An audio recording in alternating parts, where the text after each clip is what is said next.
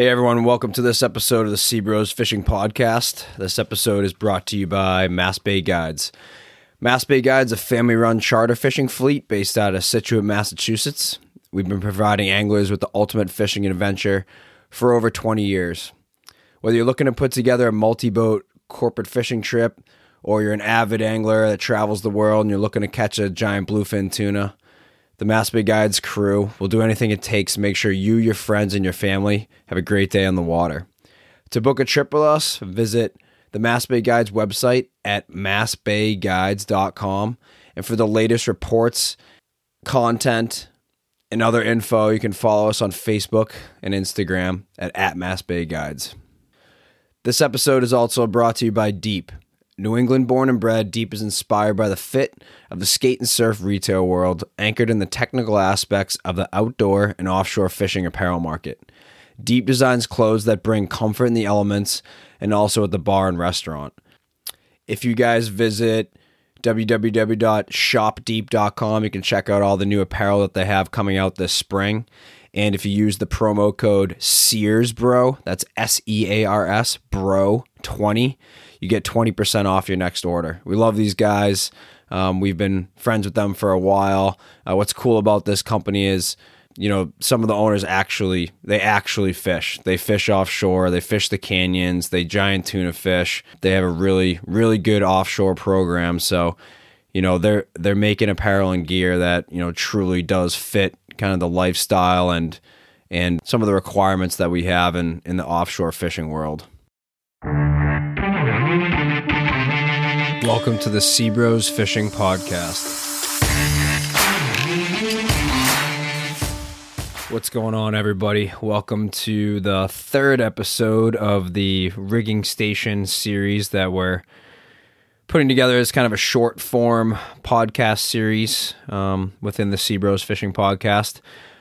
On this episode, I wanted to talk about early season striped bass fishing, specifically focusing on the river systems that we have here in South Shore, Massachusetts, and Cape Cod, and kind of how we how we approach, um, you know, the fun, schooly striped bass fishing that we have here in you know early mid May when when the fish uh, just start to show up and again specifically the North River it's it's kind of a slightly different scenario um, than other places throughout Massachusetts because of the way that the herring runs flow into the North River. So early in the spring, there's a crazy abundance of bait way, way upriver in the brackish water that not a lot of people realize or understand. They don't, it seems to be that a lot of people don't understand that when the bass arrive specifically in that area, they actually go way upriver to feed before they start to settle in around the rocks and the mouth and and kind of the locations that are a little bit closer to the open ocean um, for us, anyways. So I just wanted to go through some of the tackle that we use. Um, I know everyone's starting to get into get into spring prep and fishing mode being March, and we've had a pretty mild winter here up in the Northeast. So everyone's chomping at the bit to to get out there and bend a rod. So maybe this will help you pick up some new gear or re-rig your things in a specific way and take advantage of of this really fun fishery that we have relatively early in the season. This is I thought this would be a great a great follow up to our last full length episode with Frank Pitton talking about getting kids into fishing because this fishery and the schoolie striped bass fishery is specifically in the early season is, is perfect for for young kids. Lots of numbers, good action, a lot of it's visual. They learn how to work a lure. They learn how to use spinning tackle, all different types of stuff. So, so without further ado, I'll kind of get started here. So, the rods and reels and line and leader that we utilize are, are pretty straightforward. We're fortunate that that Penn is one of our partners um, for our charter fishing fleet. So so we utilize all Penn products. But you know if if you really any any rod or, or reel in this in the size range action um, you know would work for these for these fish and in this in this type of fishing so so we use seven foot Penn Battalion spinning rods. They're medium light rods with extra fast action. We prefer a seven foot or even six foot six sometimes um, spinning rod for early season. And the reason for that is where we're fishing, the river isn't that big. And we're trying to make really accurate casts, or as accurate as you can be, um, into the mouths of little creeks and and um, you know little pockets of the river trying to target fish that might be set up. It's not always like that. Early season, you know, when they come in, it can be acres and acres of breaking fish, and it doesn't really matter. But having that seven foot rod allows you to be a little bit more accurate with your casting. So, um, as far as reel size that we use, uh, we've really loved the um, the Penn Clash 2500s. We could pick those up last year. Uh, Penn makes a lot of different um, spinning reels, you know, their Slammer 3, the new Spin Fisher series. They're all excellent. The reason why we like the Clash for the river is they're very, very light. It makes it a lot of fun catching, you know, smaller fish, you know, in that 16 inch to 28 inch range in the early season. So, um, the Clash are definitely lighter than a lot of the other spinning reels that they put out. There's a lot, obviously, a lot of different spinning reels in that 2000 to 3000 size on the market, but we've had a lot of good luck with those.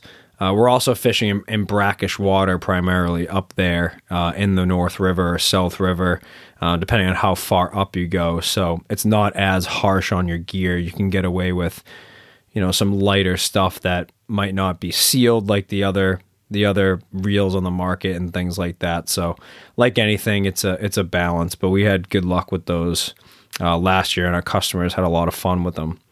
As far as line that we put on those, twenty pound braid, color, all that sort of thing doesn't matter. We prefer green um, if we can get it just a little bit less visual to the fish. But uh, but twenty pound braid or fifteen pound, um, even twelve pound is fine. We like twenty because we get a we get a lot of use and abuse out of it with charters, so it just makes sense for us. Um, as far as leader, we use about two to three feet of twenty to thirty pound Berkley Pro Spec fluorocarbon. Again, you can use any any type of fluorocarbon that you like, but we use a lot of twenty pound. And then we just attach that to the braid with a uni to uni knot or um, Albright knot or or something similar, whatever you're comfortable tying.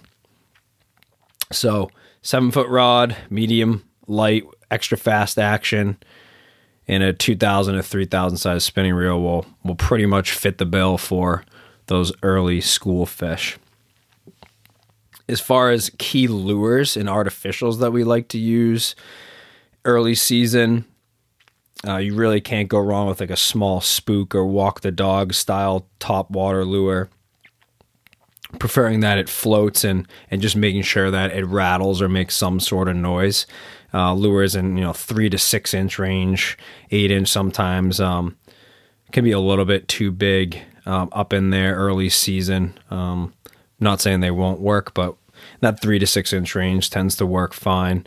In colors that we use, black and silver, white, really any color is fine, but but those two color combinations uh, tend to be our go tos.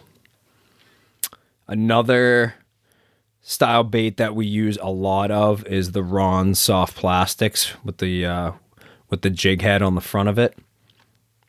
In the four to six inch size that RonZ makes, really in any color, is another good option. So sometimes we'll have a rod set up with a you know a hard body top water lure, and then another one of those light spinning rods set up with a four to six inch RonZ. So you kind of have two different actions and, and you can cover different parts of the water column sometimes, um, depending on the tide and when you're fishing, obviously. But but those are two two good options. And then the third, which, you know, should be the first for us, but I want to save the best for last, is we use the Sebile floating magic swimmer, the wake bait in um, the 110 green mackerel. It's almost like a bluish green on the top and a silver belly, and it's a hard body jointed lure. But this is a perfect lure to use for kids and people that aren't proficient in kind of the walk the dog motion with the spook that I talked about earlier. All you have to do is cast it and slowly reel it, and the lure does the rest. This is one of Taylor and, and my go tos. We always have a rod with this on it. Um, it is hands down pro- the best top water lure that that we're using for that early spring fishery um, for stripers here where we are. So that's the Sebile floating magic swimmer, the wake bait and green mackerel. Other other colors work as well, but um, but that color just seems to kind of match the hatch for the herring that are coming out of the runs and into the North River. So we we use artificials for the most part just drifting up and down the banks of the river or structure or wherever we may be in, inshore um, where we fish out of in Scituate and the rest of the areas within Cape Cod Bay. Um, again, you can you can adapt this tackle and these methods to anywhere you fish up here early early season for bass, but uh, specifically that's where we're incorporating it. So we're usually drifting, casting, working a lot of water. You know, if we aren't in a in a crazy if feed in the river and, and fish are all up on top. If we are in that situation, you know, there's there's fish all up on top and we're ca- having crazy numbers and good action. Um, even if we don't, one thing that we always have out early season, and a lot of people don't think that there's really big stripers up in that up in the rivers early, but there are. They go up there, they chase the herring, and when I say big, I'm talking 40, 50 pound class fish that can be up in there. So, one thing that we always have when we're drifting and working artificials is we'll have a medium heavy fast action bait caster, conventional style rod. Um, we use Penn International 975s. They're, they're older reels, but um, we just like the way that they function and they're reliable. Uh, you can use, you know, Abu Garcia Ambassadeurs, 5500, 6500, some sort of small to medium sized saltwater bait casting reel, preferably with a clicker.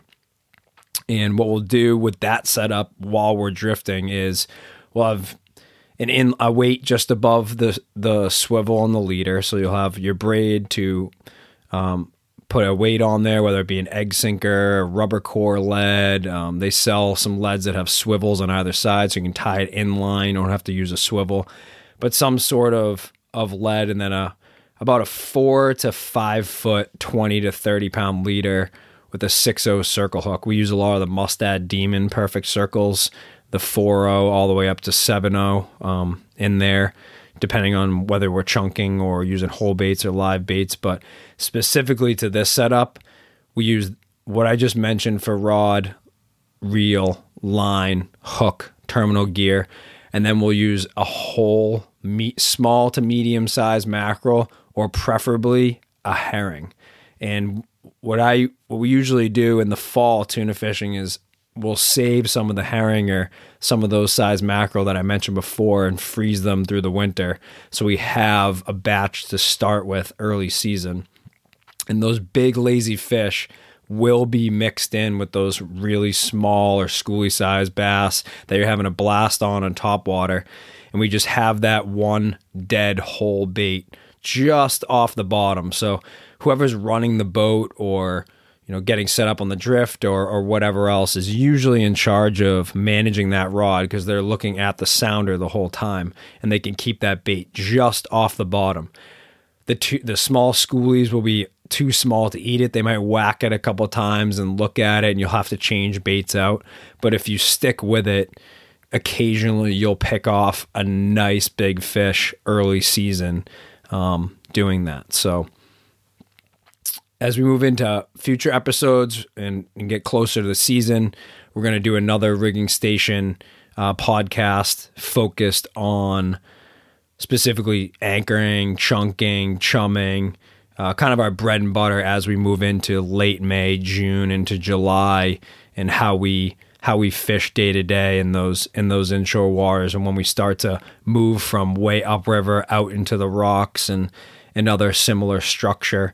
We'll get into all those details, but for now, we want to get everyone started, get everyone primed to starting to think about early season striped bass, getting out of the winter doldrums, and hopefully you you took something away from this. So, as OG likes to say, can't catch them if you don't have a hook in the water. Always trust your instincts, and the rest you'll just have to keep listening. Stay tight. Thank you guys for tuning in to this episode of the Seabros Fishing Podcast. I'd like to thank our sponsors, Mass Bay Guides and Deep, for providing support for this episode. Uh, we also wanted to thank all the attendees that went to the February 29th Seabros Fishing Social Night. We had a great time, uh, a lot of great feedback um, at the show, after the show, on social media. We're definitely going to try to do a few more of those next year, kind of small scale social nights with a um, with a workshop incorporated into it. If you haven't already, if you could please go on Apple Podcasts and, and search for the Seabros Fishing Podcast and and give us a five star rating so we can we can keep getting exposure to more fishermen, specifically offshore fisher fishermen around the world. Um, we'd greatly appreciate that. Um, we appreciate all the feedback that we've got on on all our previous podcast episodes, and we're going to try to keep as much content coming out to you as possible. Um, you can also follow us on Facebook and Instagram at Seabros Fishing and we're going to put some more details about these episodes, pictures, all that good stuff. And uh, you can also follow our our charter fishing account at Mass Bay Guides. That's it for today. Appreciate you listening. Everyone, stay tight.